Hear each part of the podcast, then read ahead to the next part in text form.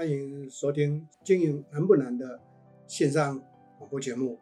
我是 Richard 陈宗贤啊，欢迎在座各位收听。最主要在这么一个时间里头呢，收听这个节目的所有关心的朋友们，相关所提出来的一些问题呢，啊，一一的跟大家做一些的啊回应，也顺便利用这些所提出的问题，帮大家做更多的这个深入的说明跟准。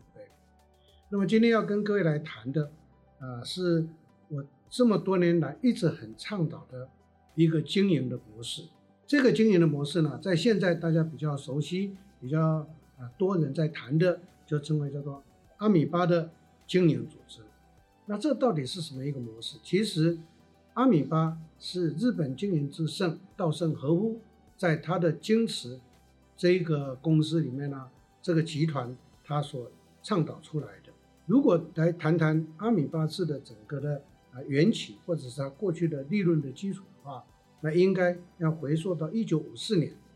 在一九五四年的时候，管理学大师 Peter Drucker 彼得·杜拉克呢，他出版的这本书叫做《Management》，这本被誉为管理学圣经的这本书里头呢，他就有一章来谈责任中心制。换句话讲，阿米巴是源自于彼得·杜拉克的责任中心制。只不过，彼得·杜拉克在谈责任中心制的时候，是谈一个分权管理的概念，他并没有很实际的告诉大家这个要怎么去做。导致稻盛和夫在一九六三年，他从彼得·杜拉克的责任中心制，那就把它设计在他所创办的京瓷株式会社呢，他这个公司是做这一个电子零组件的，我们称为叫做被动元件的。它是全世界第二大被动元件的集团，所以当他把这个方式转换设计好，用在他的这一个自己创办的集团里头呢，他就把它改名称叫做阿米巴组织。那阿米巴组织呢，基本上它是用三十个人作为一个单位形成一个阿米巴，它用在于工厂制造的部分，所以这是阿米巴经营模式的缘起跟定义。导致这个阿米巴组织呢，在一九九零年代的时候，IBM 就把它更广泛的用在他们的集团里头。大家都知道，一九九零年代，IBM 差一点在经营上出现一些的困境，所以他们进行组织再造，就是各位所熟悉的 re-engineering。那这个组织再造呢，IBM 把它的组织重新打破建制，重新整建，然后倡导组织扁平化。这个就叫做扁平式组织的一个来源，现在大家都很熟悉。在那个时候，IBM 就用了责任中心制跟阿米巴制的基础，转换成为他们的一个运作，这个就叫做事业部制，我们现在简称叫做 BU。这一个 Business Unit 就是从 IBM 倡导出来。OK，我大体上把这样的一个过程跟大家做这么一个说明。那我个人在导用的时候。是在一九七零年代，在震旦集团里面呢，就设计了责任中心制，让震旦集团快速的成长，然后今天变成是一个集团的发展。在一九八六年的时候，我接手经营宝岛眼镜，就把这一套机制呢，把它再 modify，就变成台湾首创的内部创业制。现在台湾的连锁产业也好，或者集团企业也好，都采用了内部创业制这个模式。总归来讲，从责任中心制到阿米巴制，到责任中到内部创业制，到这一个 BU 制事业部制，这些其实它的利润基础都是相同的。那这个到底是在讲些什么？意思就是说，让每一个专属的部门或者是一个事业单位都自负盈亏，都从他们的整个本身。自主的经营过程上头去创造利润，然后创造利润之后，都能够让这个事业单位或者这个部门的成员共同的分享利润，这样子的一个设计的基础，就是阿米巴制的一个缘由，也就是说是责任中心制的一个精神。那这个重点呢，告诉我们说，任何一个。到责任中心制或阿米巴制或事业部制的公司，有实施这个经营模式会不会带来一些什么样的一个好处？跟各位报告，好处可大着呢。因为根据我这四十多年的推动经验，我深深感受到，人是需要去激励的。当他们发现他们有自主权，当他们发现到他们创造出贡献跟利润的时候，他们可以分享，全部都变成自动自发。所以，责任中心制、阿米巴制、事业部制或内部创业制，整个的精神就被归为叫做这个分权管理的经营模式。啊，所以今天跟各位谈这一个主题，是要告诉各位，其实这么多的名称。总括来讲，就管理学上角度来看，那个叫做分权管理。那谈分权管理呢，也不免要跟各位把整个经营管理的发展史呢，跟各位稍微做一个简单的回顾。不要说到西方国家，我们来谈我们台湾。台湾从一九四零年代台湾光复之后，那很多本土的一些呃事业家开始建立，开始成立，开始变成事业部经事业的经营。到一九四九年。国民党政府从大陆撤退到台湾来，也把大陆的一些事业家带到台湾来，这个就变成为台湾产业基础的一个发展。但是在那个年代，一直到一九七零年代，都是属于家长式经营管理的时代。所谓的家长式经营管理的意思，就是说大家完全看在老板这个经营者他的所有的一切，由他发号施令。大家就忠心耿耿的来配合，但是从一九七零年之后，很多西方的管理哲学就进入管理的理论呢，就进入到台湾来，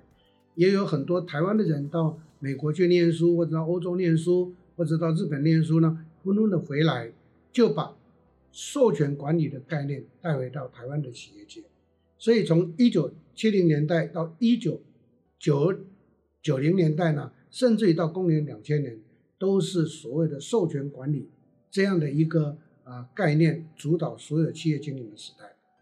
那授权管理的意思就是说，还是经营者在做最后决策，他叫 CEO。但是呢，有很多的这一个管理的幅度、管理的权限呢，就依照权责表规划交给各个部门主管或者相关的主管呢，有他们的这个核决权限。但是各位都很清楚知道，从公元一九九零年后，网络时代来临；从公元两千年后，新时代开始在进入到职场，那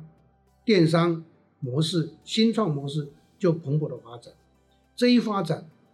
改变了劳动意识形态，改变了就业观念，改变了在工作职场上头的一些习惯。最重要的是，电脑、手机科技的进步。我相信在座各位都很清楚，现在我们想知道什么，手机拿起来 Google 一下，全部都会知道答案。所以现在的年轻时代，他们在吸收、搜寻相关的一些知识也好、资讯也好，都比他的主管跟老板来得快。所以在这么一个时代背景之下，很多的上位者就面临到挑战了。因此，从一九九零年之后，甚至于两千年之后，台湾的整个经营。管理的模式就进入到一个崭新的时代，这个时代就是分权管理时代的来临。那我刚刚在谈责任中心制，是一九七零年代在正大实施，一九八零年代我在宝岛实施的内部创业制，一九九零年 IBM 的 BU 制开始在全世界散发开来，所以大家对分权管理就非常的热衷，非常的清楚。所以呢，目前为止看起来。海内外有导分权管理的公司都快速的蓬勃上来，事业的发展突然间就扩大了。尤其很多的台商，如果他们还是走在一个家长式的威权领导的这个模式的话，那个企业就做不大。可是各位可以看到，现在台面上很多的大企业或巨型企业或集团企业，各位仔细去了解一下，他们都是走分权管理。因为分权管理的第一个好处。它会让大家自动自发的去做好他的事情，创造他的利润。第二个好处，为什么他们会自动自发？因为可以分享好处。第三个好处，对企业来讲，它会凝聚企业所想要的精英。在过去的时代是乖乖听话就能够待下来，现在是变成精英会帮这个企业发展得更好。所以从这样的一个时代的演进，还有适用的一个经营模式的转变，那我们就要来了解分权管理，它在带给所有企业界在经营的时候呢，如何去思考，我们来导用是一个非常好的，也就非常重要的一个新的经营模式。不过前提是，身为企业的经营者，你愿不愿意接受这个？因为有很多唯我独尊的，很多自视自己很厉害的，